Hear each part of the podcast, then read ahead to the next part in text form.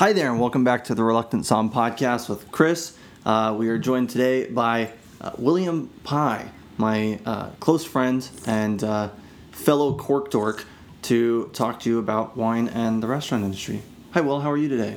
I am super. Yeah? Half bottle deep so far? Half a bottle deep. We have some Stolpman Uni here from...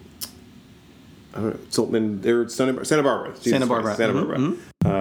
Yeah, it's good. It's great. Yeah. Great little way to start the day. I guess I saw the label and it looks like a pincushion porcupine, but I know everybody, it's porcupine. I always just say porcupine. But I now see that it's Uni, and I, in fact, see the name Uni on the front of it. Is that because you think, completely hypothetical because I don't think we know the answer to this, do you think they named it that because of the richness of this wine?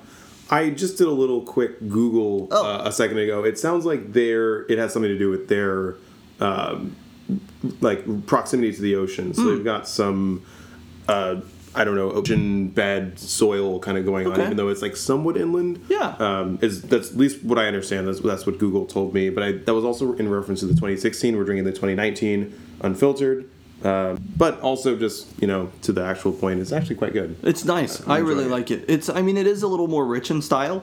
Remind me, Marsanne Chardonnay blend, 70-30. Roussanne 70-30. Roussanne. Yeah. But good. Quite good. I think, please tell everybody what you do and where you work if you'd like, or you can just say, like I say, I work in a Japanese restaurant in San Francisco. Don't have to name a name if you don't want. And give us a little, where are you at in life right now? What's been going on? Okay, I can leave it at that. I will leave it at a Japanese restaurant in San Francisco. I am a sous chef there. I've been working there for, I guess, as of this week, a year, which is kind of crazy. I think the pandemic took me there. So it's kind of interesting how the year has gone by. But in that time, I've definitely drank a lot of wine and acquainted myself with any number of shops and varietals and things that I hadn't necessarily had time to do while working many, many more hours in the Michelin system, which is where I come from. And I feel like it's been a better work-life balance and a great blend of me being able to still cook, still engage with food in the way that I want to engage with food, but also engage with my other passion, which I wouldn't say always has been wine, but it's always been a part of my life in some capacity. So it's been a good mix. Yeah, good. I think that the Michelin system, an interesting point you brought up is work-life balance. Is something that I struggled with a lot, too, and I was working at a Michelin restaurant. A very brief stint in comparison to the amount of time that you put into the Michelin system. But certainly demands a lot from you. I think that I'm sure it's different in the back of house than it is in the front of house, but I'm sure it demands a lot. I mean, the captains there were there for, I think, 12 hours a day, 4 or 5 days a week. And I know that the kitchen crew was always there really, really early and really, really late. Yeah, I mean, I will leave, I guess, at least for this podcast, I don't know, maybe I'll change my mind if I'm invited back. Maybe I will be invited back. We don't know yet. Just bring wine. But yeah, that's exactly. That's the admission fee. But either way, I will leave the maybe people will just put it together, those who care enough to do so.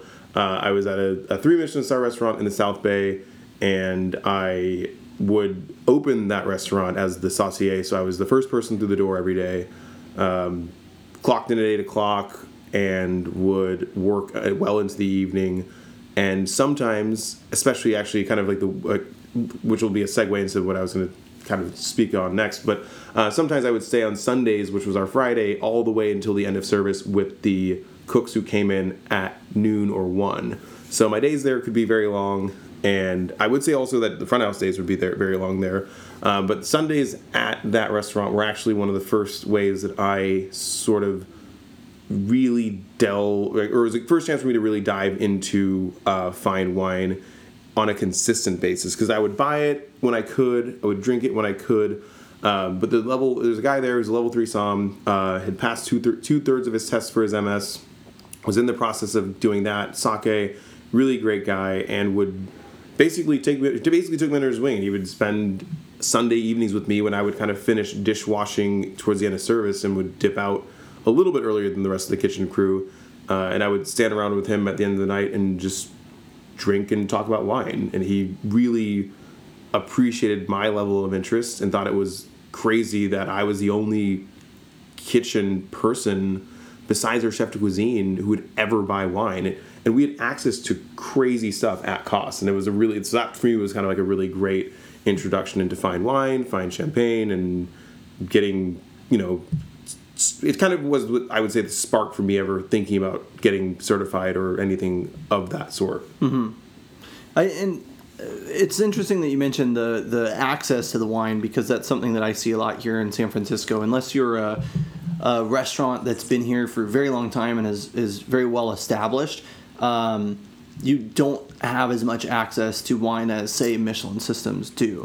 And I think certainly part of it is because the wineries want their wines in the accounts. They want their wines there and represented by these restaurants that are world-renowned for high quality, but also because of the wine pairing. You know, I would say, I don't know if you have a different experience, but I feel like I see a lot of people get the wine pairing when they go to a Michelin dinner. And when they do, they're getting 2 to 3 ounces per wine. And if, you know, you're just a regular old restaurant, that's a lot of wine to go through. So if they're pouring something by the glass, like they're going through, you know, probably a couple cases a week of just pairing wines and not including, you know, some of the highly allocated wines. But was the focus of the list there? Was it well-rounded, or was it more focused in Old World or France or... I would say that the primary focus there was Old World. I think that it's a very special restaurant and a very special place because there aren't very many California restaurants, especially when you get to San Francisco.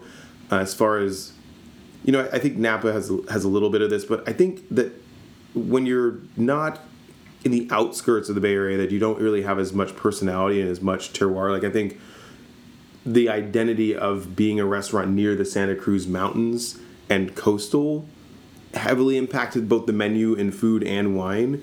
Whereas if you're, you know, and I'll just name names, if you're Saison or something like that, then you don't really have a terroir that plays into your food. You don't have a terroir that plays into your wine. Like, sure, they're very French focused, so they're gonna have a lot of French wine. Laurent Gras and anyone else who's been there are gonna be a reason why that restaurant has a huge French emphasis. But at this point, or Saison, I think, is not reflective of the San Francisco terroir. It's just a restaurant that you could do pretty much anywhere in the world. Whereas the restaurant in the South Bay I'm talking about is very reflective of the Santa Cruz Mountains. I thought it was really cool that they would actually highlight wines from the area and make it a point to have them on the list.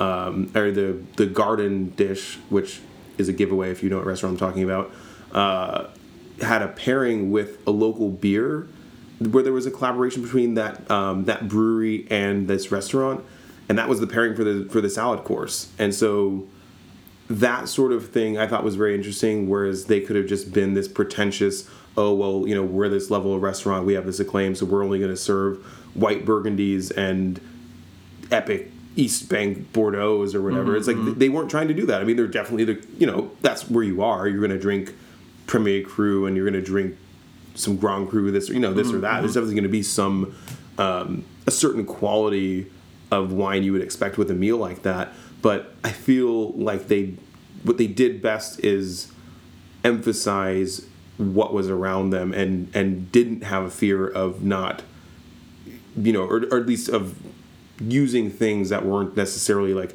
the top tier of everything. Mm-hmm. Every single thing on the list was not a Grand Cru version of what it was. So I think that was pretty cool. I think serving a beer for a beverage pairing can be a lot of fun, too. There's Californios here in the city, 2 Michelin star. I had an opportunity to eat there, and they did a beer pairing as well for the taco courses, which was really fun. Certainly an interesting take.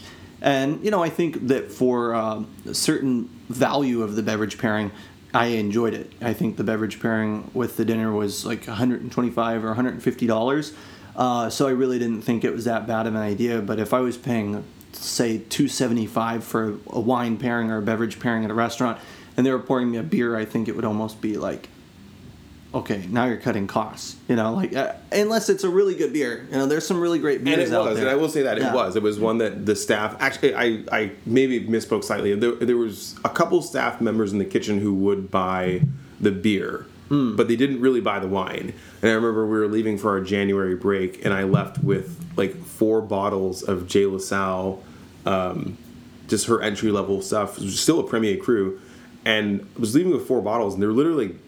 Other cooks making fun of me, like, oh, look at Will, he's so bougie, he's buying champagne. I'm like, this is Premier Cru champagne for $25 a bottle. What is, like, I'm not being bougie. Yeah. I'm being quite the opposite. You're like, there's 4 to 5 glasses in this bottle. That's called being efficient. Yeah. Like, I'm just like, that's what $5 a glass. Yeah, like, you guys are going to go spend that. You're going to go spend $75 over there at the bar drinking whatever the hell. I'm going to not go to the bar. I'm going to drink this wine in LA with my friends who also like wine, and I'm gonna be the person I think is making the better decision. Mm-hmm. That's just me. Yeah. But that was kind of fun. Like I said, I think that was just like a prime example. I remember when I asked the Somm, like, hey, like, what's a kind of, I was like almost bashful or kind of sheepish when I did. I was like, what's like an approachable wine that I could buy?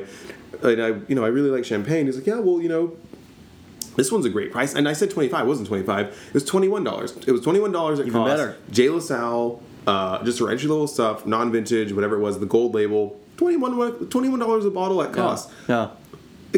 You can't. I'm sorry. It was a slam dunk as far as the deal, and the wine was actually very good.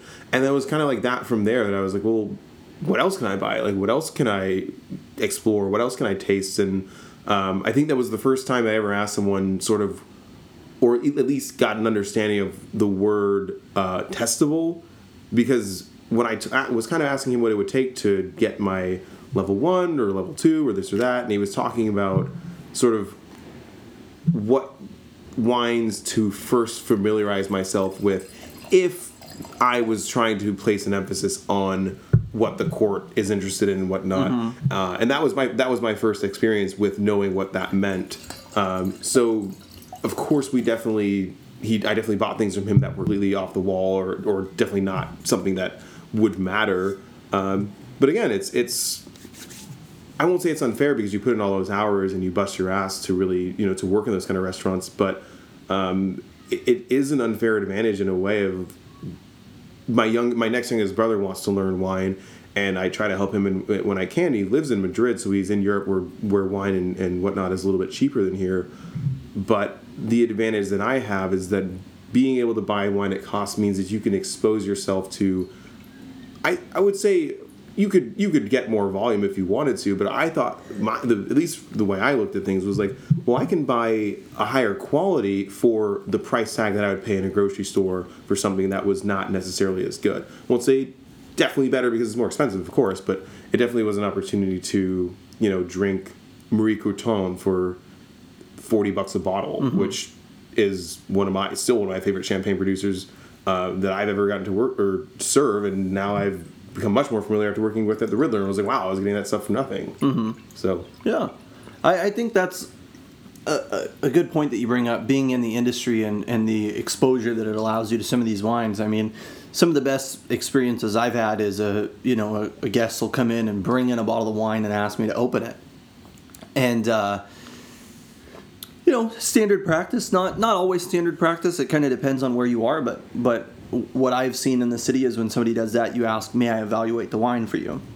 And kind of what that means is if you're in with a guest and, you know, we get all these glasses of wine out for all your friends, and then we pour the wine in everybody's glass, and then the wine's like corked or off, you know, like your friends are going to be polite. Maybe you're not even going to taste it. Your friends are going to try 2 or 3 sips and decide they don't like it. And then you're going to turn around and say, oh, sorry, the wine's off. So evaluating the wine for somebody is more, I mean, it's a great opportunity for me to learn, but also it's an amazing opportunity, it's a great opportunity for them to not make a fool of themselves or possibly disappoint their guests.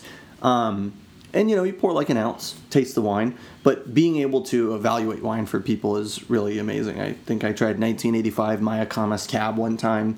I tried 1990 Louisville Barton.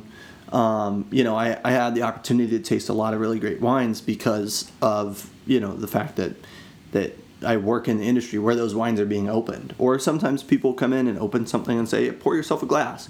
And, you know, you get to taste something for free. Or buying things at cost also is always a great opportunity. Well, I got a little taste of that when I was at, taste being the operative word, a little bit of that when I was working front of house for a while. So I'm one of the rare cases of someone who started in front of house, went to back of house, and everyone laughed and said, well, you clearly don't like money. And I suppose I don't, but it was... Unless it's wine. Right. Unless you can use your money to buy wine. Exactly. Yeah. And it was, I mean, I'll never look back at that decision as something I regret at all. I mean, cooking now is definitely my passion. But aside from that, it's been rewarding in so many other ways where I think that I evaluate wine differently than a lot of people. And it was kind of funny to me when I was taking a break from cooking at the beginning of 2020, I stepped out, was working at a champagne bar and another bar in the south, or I guess south part of the city, technically. It's Dogpatch. Ungrafted, wonderful restaurant and bar. Wonderful restaurant and wine bar. And I feel like when I spoke with people there, there was just a different approach that you take when you aren't someone who learns wine in the traditional way. I think just not being someone who learned through the traditional system definitely made it different. But just being someone who looks at wine from a chef's perspective, I think just made it different for me. And that was a really unique experience. So I don't know. I just feel like there's definitely a law, or there's, I don't know. I'll say there's a wine from. I don't know, I'm kind of losing my train of thought here.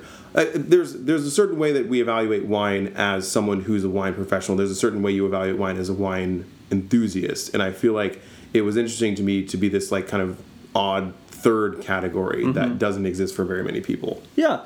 I mean, I think you're right. And I think, you know, the opportunity that allowed you is a great chance to taste a lot of fruits, a lot of vegetables, a lot of different meats, a lot of different things, right? Like working in the kitchen, you taste stuff all day long. And so you're able to maybe tie similarities between the wine in your glass and something that you've tasted before, which is maybe a little more difficult for others. I mean, I grew up, I say all the time, blind tasting is probably one of my weakest points. And part of the reason is because I grew up not eating a lot of fruit. So you ask me, you know, does this wine taste like Bing cherries or does it taste like red cherries? I probably can't tell you the difference between the two. You know, it's just something that's not common knowledge necessarily to me. But it's a blessing of living in California. Yeah, true. I mean, since I've lived in the Bay Area, trying a lot of different stone fruit on the regular and being exposed to more high quality grocery and fruit, I've had the opportunity to taste a lot more as well. But, you know, working in the kitchen, I think, is a great way. You know, you're able to pick up more herbs and you're able to pick up more, like, more spices out of the wines. Like, I think it's dope. Herbs for sure. And I think one that's interesting that not a lot of people talk about is, especially at the restaurant I was in the South Bay, was we fermented everything. Just anything and everything under the sun that we could ferment, which I know was kind of got trendy for a while, but...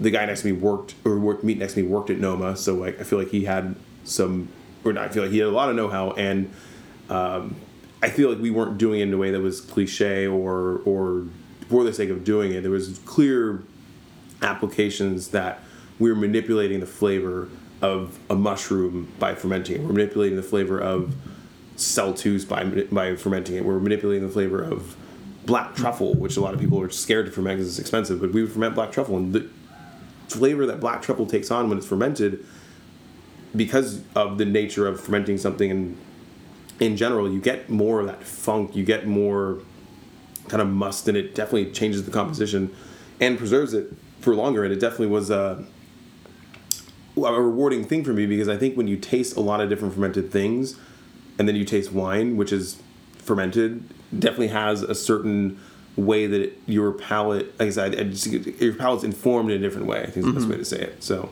that was definitely cool. Yeah.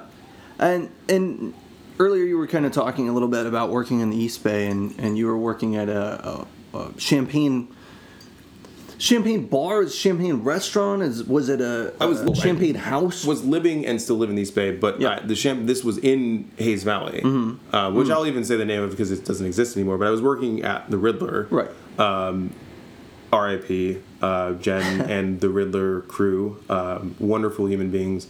Seriously, I mean, I was only there for 2, maybe 3 months, mm-hmm. and feel like in that short period, partially because I was very aggressive about doing so and passionate about it, but in that short period, I learned a ton about champagne and grower producers and the importance of grower producers, how the big houses work, who gets fruit from where, the history is a lot of history of the Champagne region, which a lot of people don't know. And it's funny, you were touching on earlier, just being able to taste things.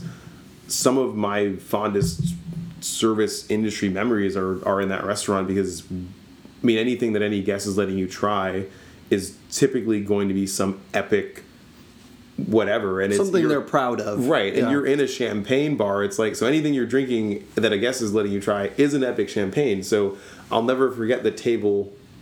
The first bottle they ordered was the Tête de Cuvée by... Pierre Peters. Mm. I can't remember the name, but it was like 2014 or somewhere around there. But Tête de Cuvée, and they wouldn't drink the wine until I tasted it. They insisted. They're like, no. What do you think? It's like, I mean, no pressure. You're only buying a $750 bottle of champagne. No pressure. And then the second bottle that they drank, which is the only reason I've even tried it, which is one of those things, again, where it's like some of these bottles that people open in these kind of restaurants, you otherwise probably wouldn't try on your own or would only try on your own in a very special occasion once a year or once in a lifetime. The other bottle they ordered was, and gave me basically half a glass of, one of my favorite bottles ever, which was the J. Lassalle's 2012 Special Club Rosé. Mm-hmm. Just... completely insane. One of the most pure expressions of just, I don't know, I mean, I believe it's Pinot dominant, but it's just an exceptional fruit, exceptional balance, just tasted like it was bottled a day before. I mean, just like super bright, super fresh. And I just, I was just totally blown away. And it was one of those things where it's like, I would never go buy this bottle on my own. But thank you very much for letting me try it. Yeah, absolutely. And so aside from that, you kind of migrated back into the kitchen. And when you migrated back into the kitchen, that was in a Michelin setting. Am I mistaken? No, I kind of the other way around. I was actually in my... post-traumatic Michelin era of my life. Licking your wounds. Oh, yeah. I mean, that was post... I don't even care. Again, I'll say it. I was post-Benu, and Benu was not the best experience for me. It's a fantastic... notoriously difficult place to work. I mean, it is an iconic restaurant.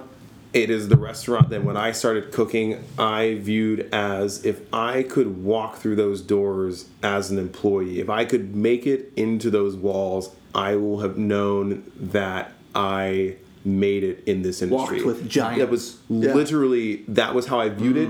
I would envision myself. I remember when I was at a 1-star, I would literally prep sometimes just like, be faster. Like, just imagine if this was Benu. Like, that was the kind of stuff I would say to myself. And I got there, and it just wasn't what I expected. I'm not here to badmouth the restaurant at all. I never would. I think it's a fantastic restaurant. I think they're an exceptionally talented team. Corey Lee is a genius. Chef Joe is one of the most impressive human beings I've ever worked with in the kitchen, and just in general, just very talented group. But wasn't for me. And to speak, we're on a wine podcast, so I will also say, getting exposed to Master Somm was an amazing thing for me because I don't necessarily get celebrity, nerd, or I don't know, gaga over those kind of people, but he's a big deal and he's really good at what he does. And I was just very taken aback at how humble and willing he was to share what he knew asked me what I thought, and I'm just sitting here, you know, tasting a glass of wine with you on New Year's Eve, or actually very early New Year's Day at like 4 a.m, and he's asking me what I think about it. And I'm like, why do you care? Yeah, like, literally, it's, you could tell me more about this that I think than I know. So what are you? It's good. Yeah, I like it. Tell me why I like it. Yeah, you know why I like this. Yeah, I was like, okay, well, so it was, that was an experience for me. So I left Benu. It wasn't for me. That's all I'll really say. But I left there and I needed to sort of reevaluate what I wanted to do. And after my time at the restaurant in the South Bay, which, again, anyone who knows anything in the Michelin system knows what... There's 1 3-star in the South Bay. You know what I'm talking about. That's all right. Anyway, I just...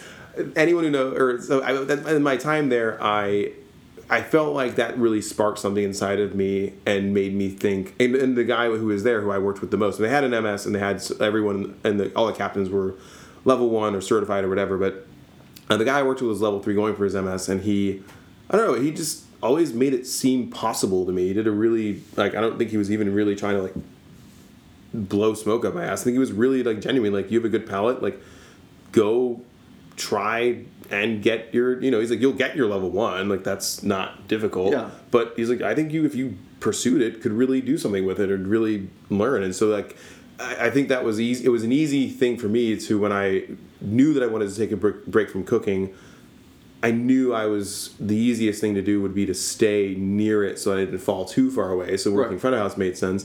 And I always loved the Riddler. I always loved champagne. So I was like, well, let me go to the Riddler. And then I knew that I had a connection to Chris at Ungrafted because he knew some Octavia people, and I had a good standing with the whole Octavia people. I had friends over there. So point being, I met them, and I was at the Riddler and Ungrafted. And it was a time for me to just, like, honestly, just kind of lick my wounds and reevaluate what I wanted to do with my career and kind of just take a little bit of a break and learn wine. And that lasted for about 3 months. And that was really great. It was a great 3 months of just, like, working in these two fantastic wine establishments.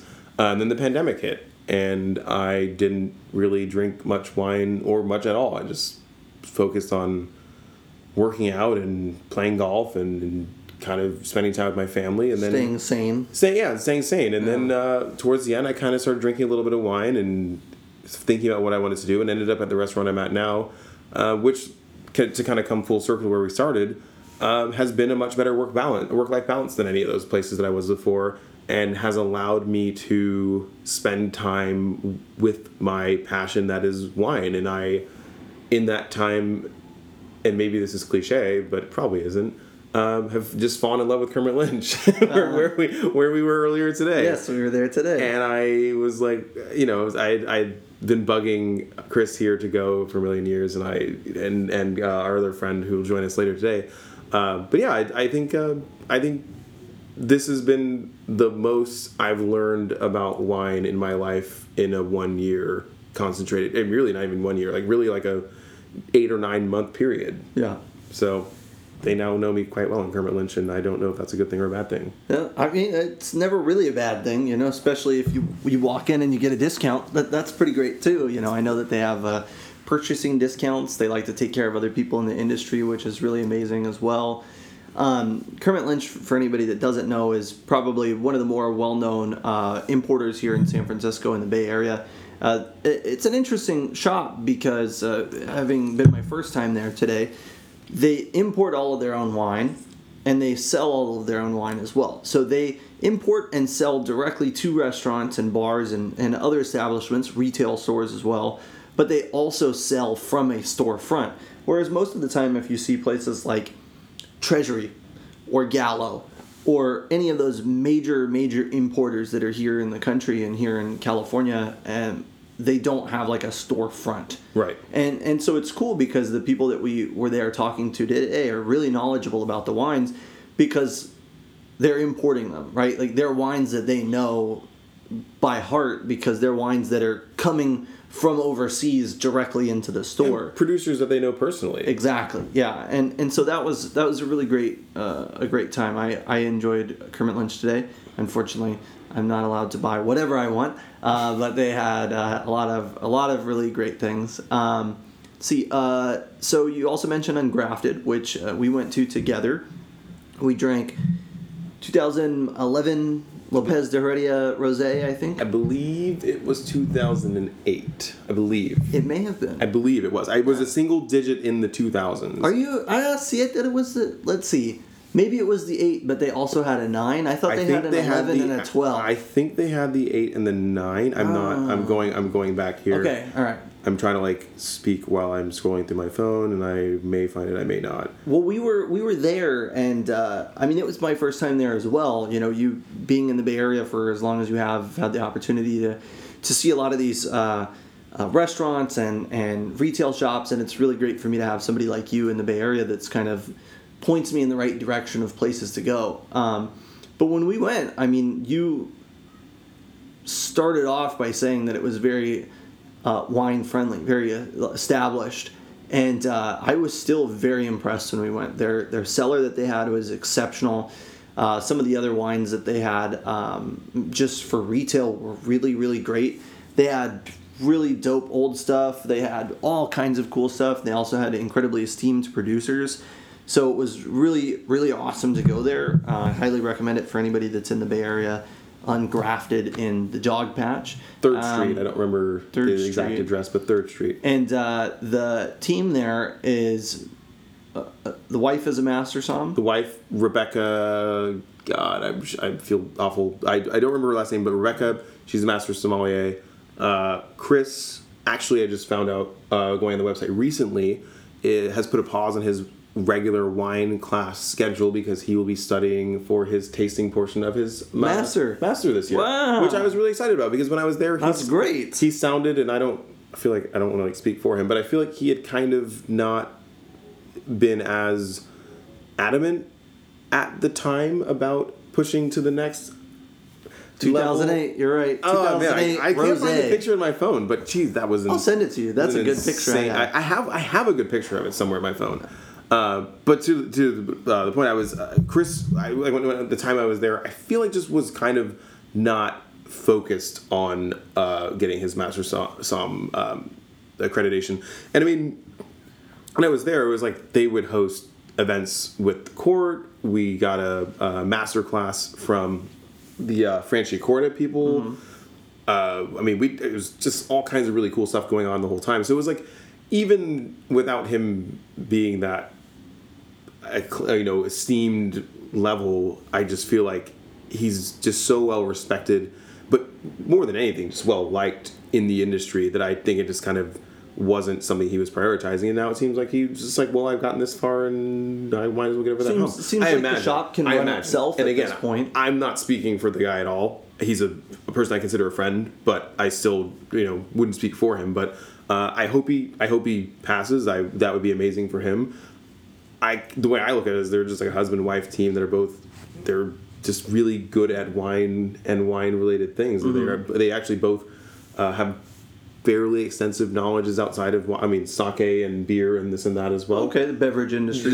Yeah, I mean, because he was telling me, and I've been told before then, that once you kind of get to that level, you've got to learn things beyond wine anyway. Yeah. But their shop in general, just I'm not. It's a genuine plug to say that it's one of my favorite places to go and buy wine because their entire intention is to drink wine and have wine available that it represents. I just think their own kind of values of just like, is it good? I mean, you go to plenty of wine shops where you could point to any number of bottles on the shelves or any section of the store and say, that's here because we know we have to have it. Right. We know that's what sells. Yeah. We know that's what people want. People want oaky buttery Chardonnay. It's the name. People want the name. People want certain of the Colty producers, whether that's a good or bad thing. I'm guilty of some of it too. But I think that they stand. No, I don't think they definitely stand behind what they have in their shop and what they have on their list. And I'm sure that, you know, it's easy to stand behind having, you know, our Lopez Heredia on your list, but it's great. I mean, like I said, you go through that list and it's like I would drink basically all of this, and I don't say that very many places. Yeah, it was cool to go and see. You know, I think part of the thing to me that makes like a great list is is range of regions, range of grapes, and also age range. And I think that they do a really great job of checking all of those boxes. You know, they had stuff that was from early 90s. They had some things from the 80s. They had some things from the 70s and 60s. They had a Madeira, I think, from the 30s or 40s or something like that as well. When I was working, there was a Chilean, like, Pinot Noir on the BTG list. Yeah. Not that many places that are doing that. Super interesting. I think that it's great. And I think having people behind it that are passionate about it is really important as well. I think that that's really the only thing that something like that could ever come to fruition in the first place. Absolutely. But then certainly the only way that it's maintainable. I don't think it's maintainable without having passion. Yeah, I agree. Oh. And I just think it's so cool to see a husband-wife team like that. I guess they met at some level of examination, mm-hmm. if I'm not mistaken. Mm-hmm. He was telling me that they were at something to do with the court. So mm-hmm. I'm not going to... I feel like it was examination, but I could be wrong. But it's something to do with the court. And they were in some tasting group or something or the other together. And then they went out and grabbed a drink or this or that. And they, you know... Yeah. Years later, they're married with a kid. I mean, I just think that's kind of the most, sort of romantic or wonderful lovey-dovey kind of, story that you could ever have of, like, a husband and wife who are just uber... Certainly in the wine industry. Yeah, like uber passionate wine people who met and, like, they're both at the highest level of what they do. Which, mm-hmm. I mean, it's one thing to be husband-wife team, but they're, like, husband-wife, and we're both really good at it. They're on the same team. Yeah, yeah. Totally. Yeah, so I hope, like I said, I hope he passes his tasting portion is what it says on the website, which, I mean, I guess it's hard for some people, but I've also heard that the theory can be difficult as well, so. Yeah, it depends. I would say that I wouldn't say that I'm an outspoken enemy of the court. I just don't necessarily think that I look at the court as an end-all be-all. Absolutely not. And I don't think many people do, but one of my detractors for the court has often been that you never know what you actually taste. You just know if you pass. So I think that tasting can be difficult for a lot of people because you never know what you got right and what you got wrong. You might have called, wine 1, 2, and 3 right and got 4, 5, 6 wrong. But if you don't know for certain, you think maybe you got all of them wrong. Right. And then you start to doubt yourself, and then you mindfuck yourself, and you start to really, like, lose that confidence, and you don't trust your gut. Right. Right, which most of the time kind of leads you to the wine after a certain amount of exposure to grapes. Right. And what, I mean, ultimately for me, my biggest problem with that is if you're the court and your genuine ambition is to teach people, then why would you not allow them to have that moment of, this is why I got this wrong. Certainly. It doesn't make sense. Let me explain why you were misled. Yeah, that doesn't make sense to me, right? Because that's where the learning is. That's certainly where we were just tasting last night, and that's what we said is, like, your misses are generally where you learn the most. Because what do you learn when you get something right? Yeah. I nailed that. Great. Why did I nail that? Okay, I can maybe look through some of that and try and decipher, okay, I did that right. Right. But I think you learn more when you're wrong because then you're thinking about, well, I can kind of see where I thought this note or component or color or texture, whatever it was, led me one way, and why it should have led me another. I think those examinations are where you actually enhance your palate and your understanding of wine. Yeah, and I think, there's several other things in the court that I'm not necessarily a huge fan of. I think that the service, most of the time people pass the service, but the service is kind of like a hazing thing.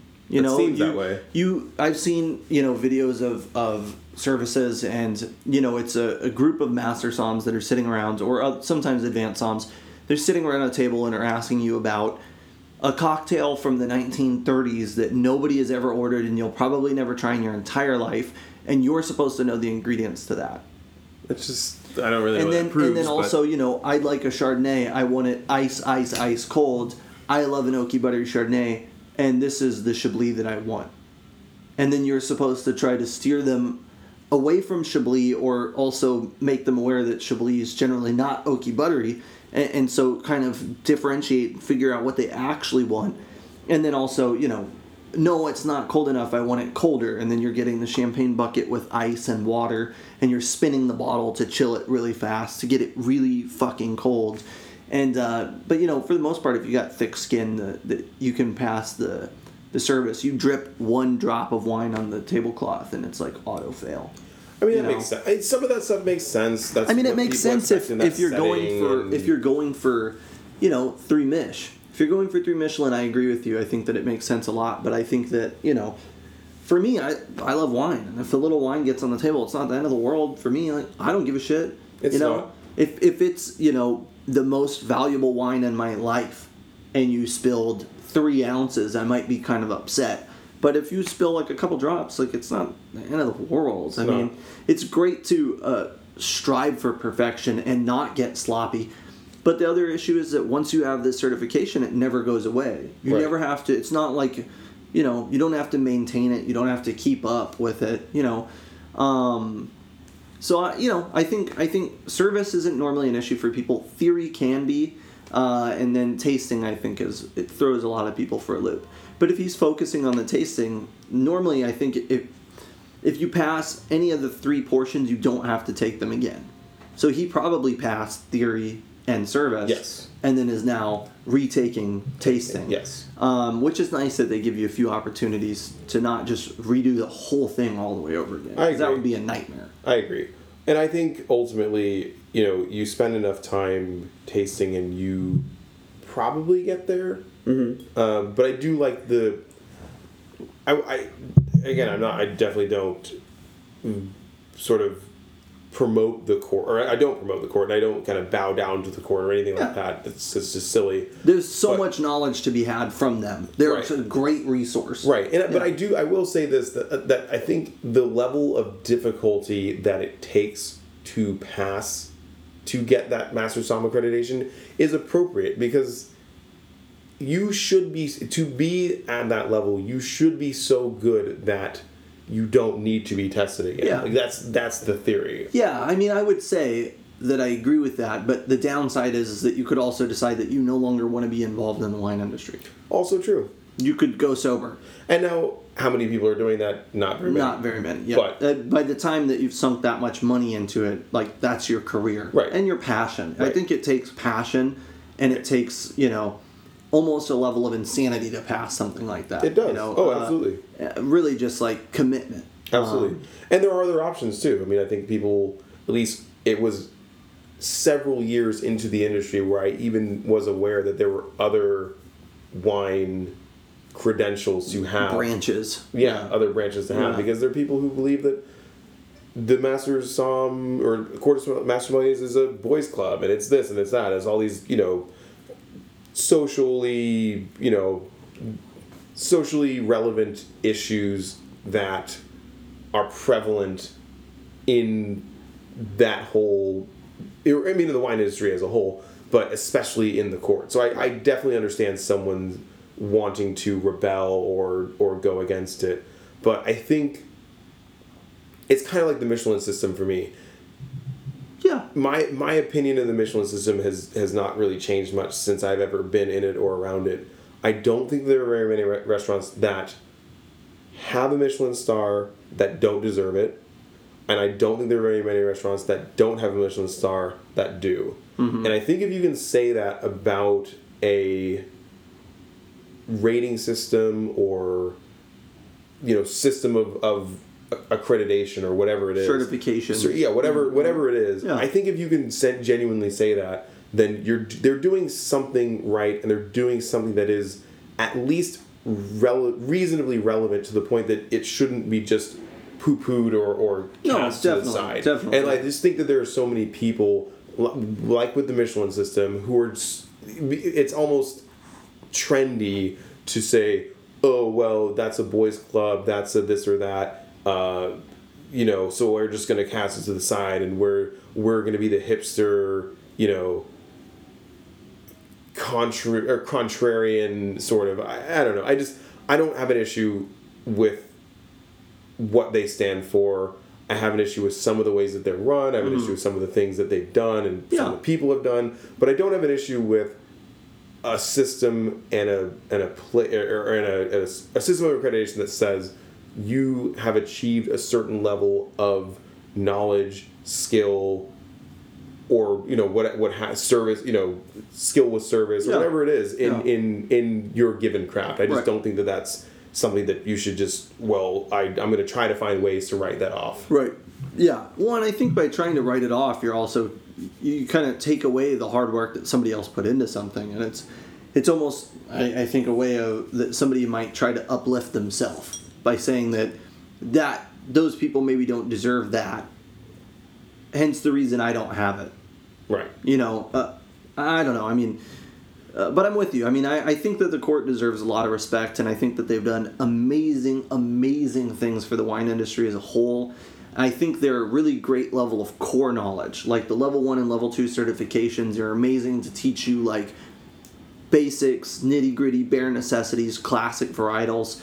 But they kind of stop in the classic varietal, classic expression realm, which is fine because you're blind tasting the wine. They wouldn't pour you something that's unguessable. Right. Some wine you've never had before. They want to pour you something that you could probably guess because that's kind of the point, But, I mean, there are a lot of branches out there, and there's WSET, Wine and Spirit Education Trust. There's the Certified Specialist of Wine, Certified Specialist of Spirits. There's Certified Wine Educator. There's so many things. And even here in the Bay Area, since I've been here, I've been overwhelmed almost with the number of schools and the number of other certifications there are. There's Italian Wine Professional, Italian Wine Scholar. There's French Wine Scholar. There's certifications you can get for taking classes and passing tests on California wines, right? And it's really cool to even see that people are paying that much attention to wine in general. I love it. I mean, anytime anybody has a glass of wine, I'm happy because it just brings more attention to the industry and it supports farmers, and it supports people that are out there growing the grapes and really putting their not their lives on the line, but they're financial well-being's on the line to grow grapes. It is their livelihood, which is, in a way, putting your life on the line a little bit. You're not risking it, but it's definitely putting yourself out there. Oh. Is it time to move the car? I mean, I'll give it a minute. I'm not too worried unless they were just waiting in the bushes to tag my tire. They might. There's no bushes here, though. Everything's cement. Yeah. But either way, WSET was the one that came to mind when we were talking about, or when I was talking about other accreditations and whatnot. Mm-hmm. And again, like I said, it just seems like there are people who are waiting in line to sort of tell you why WSET is not what it's cracked up. Yeah, and I'm just kind of like, okay, well, that's fine, and that's you're entitled to your opinion, you're entitled to whatever. I mean. Same thing with Court of Master Sommeliers. I mean, there are not a lot of women. There are not a lot of people of color. Yeah. I'm not promoting that they have done a good enough job in trying to make, trying to prevent that from being where we're at. Yeah. As a person of color, I feel like I just kind of land in the middle. Like I don't. It's not. I'm just not ready to attack, every big entity or big,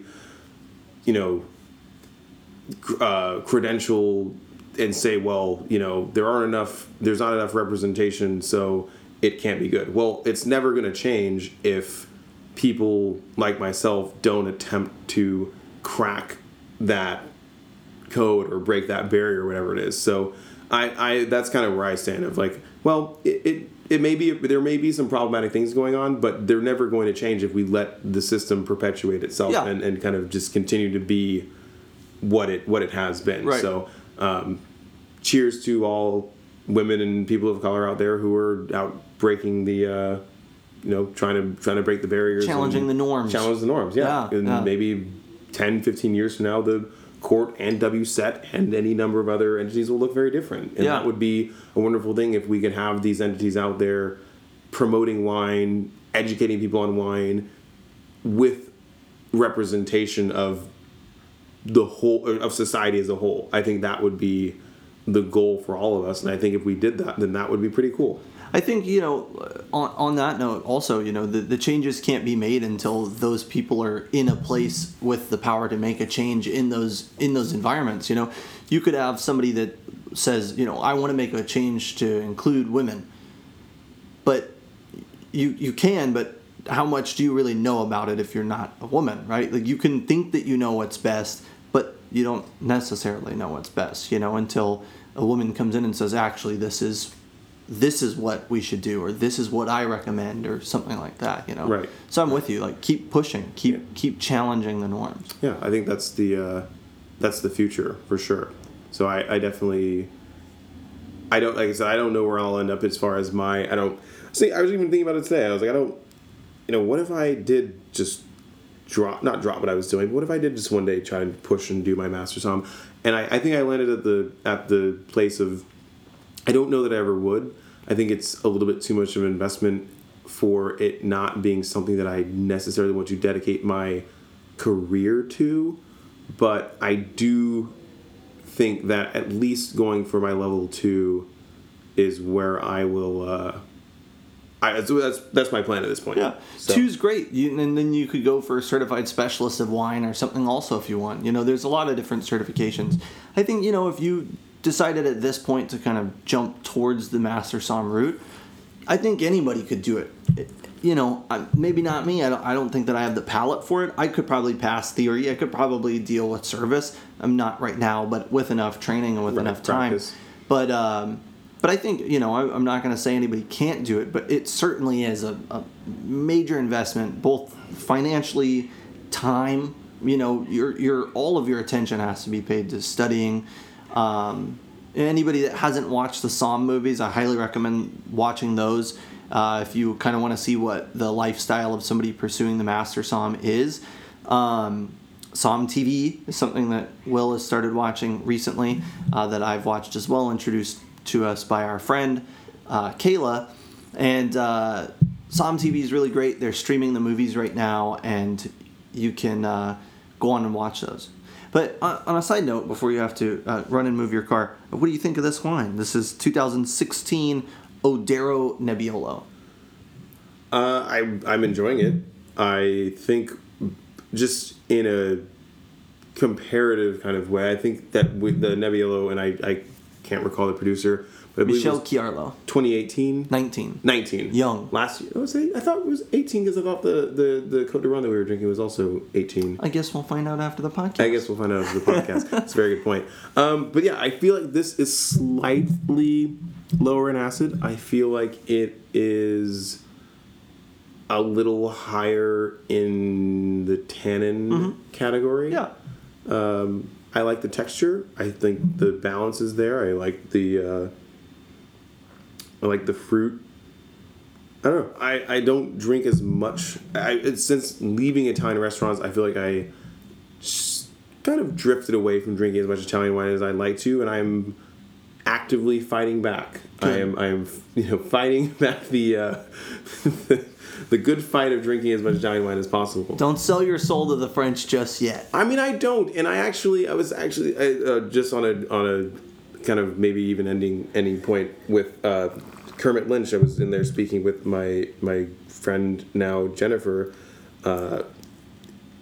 They have always imported French and Italian exclusively. They don't import anything else, which I think is kind of crazy when you think about just to be an importer and just.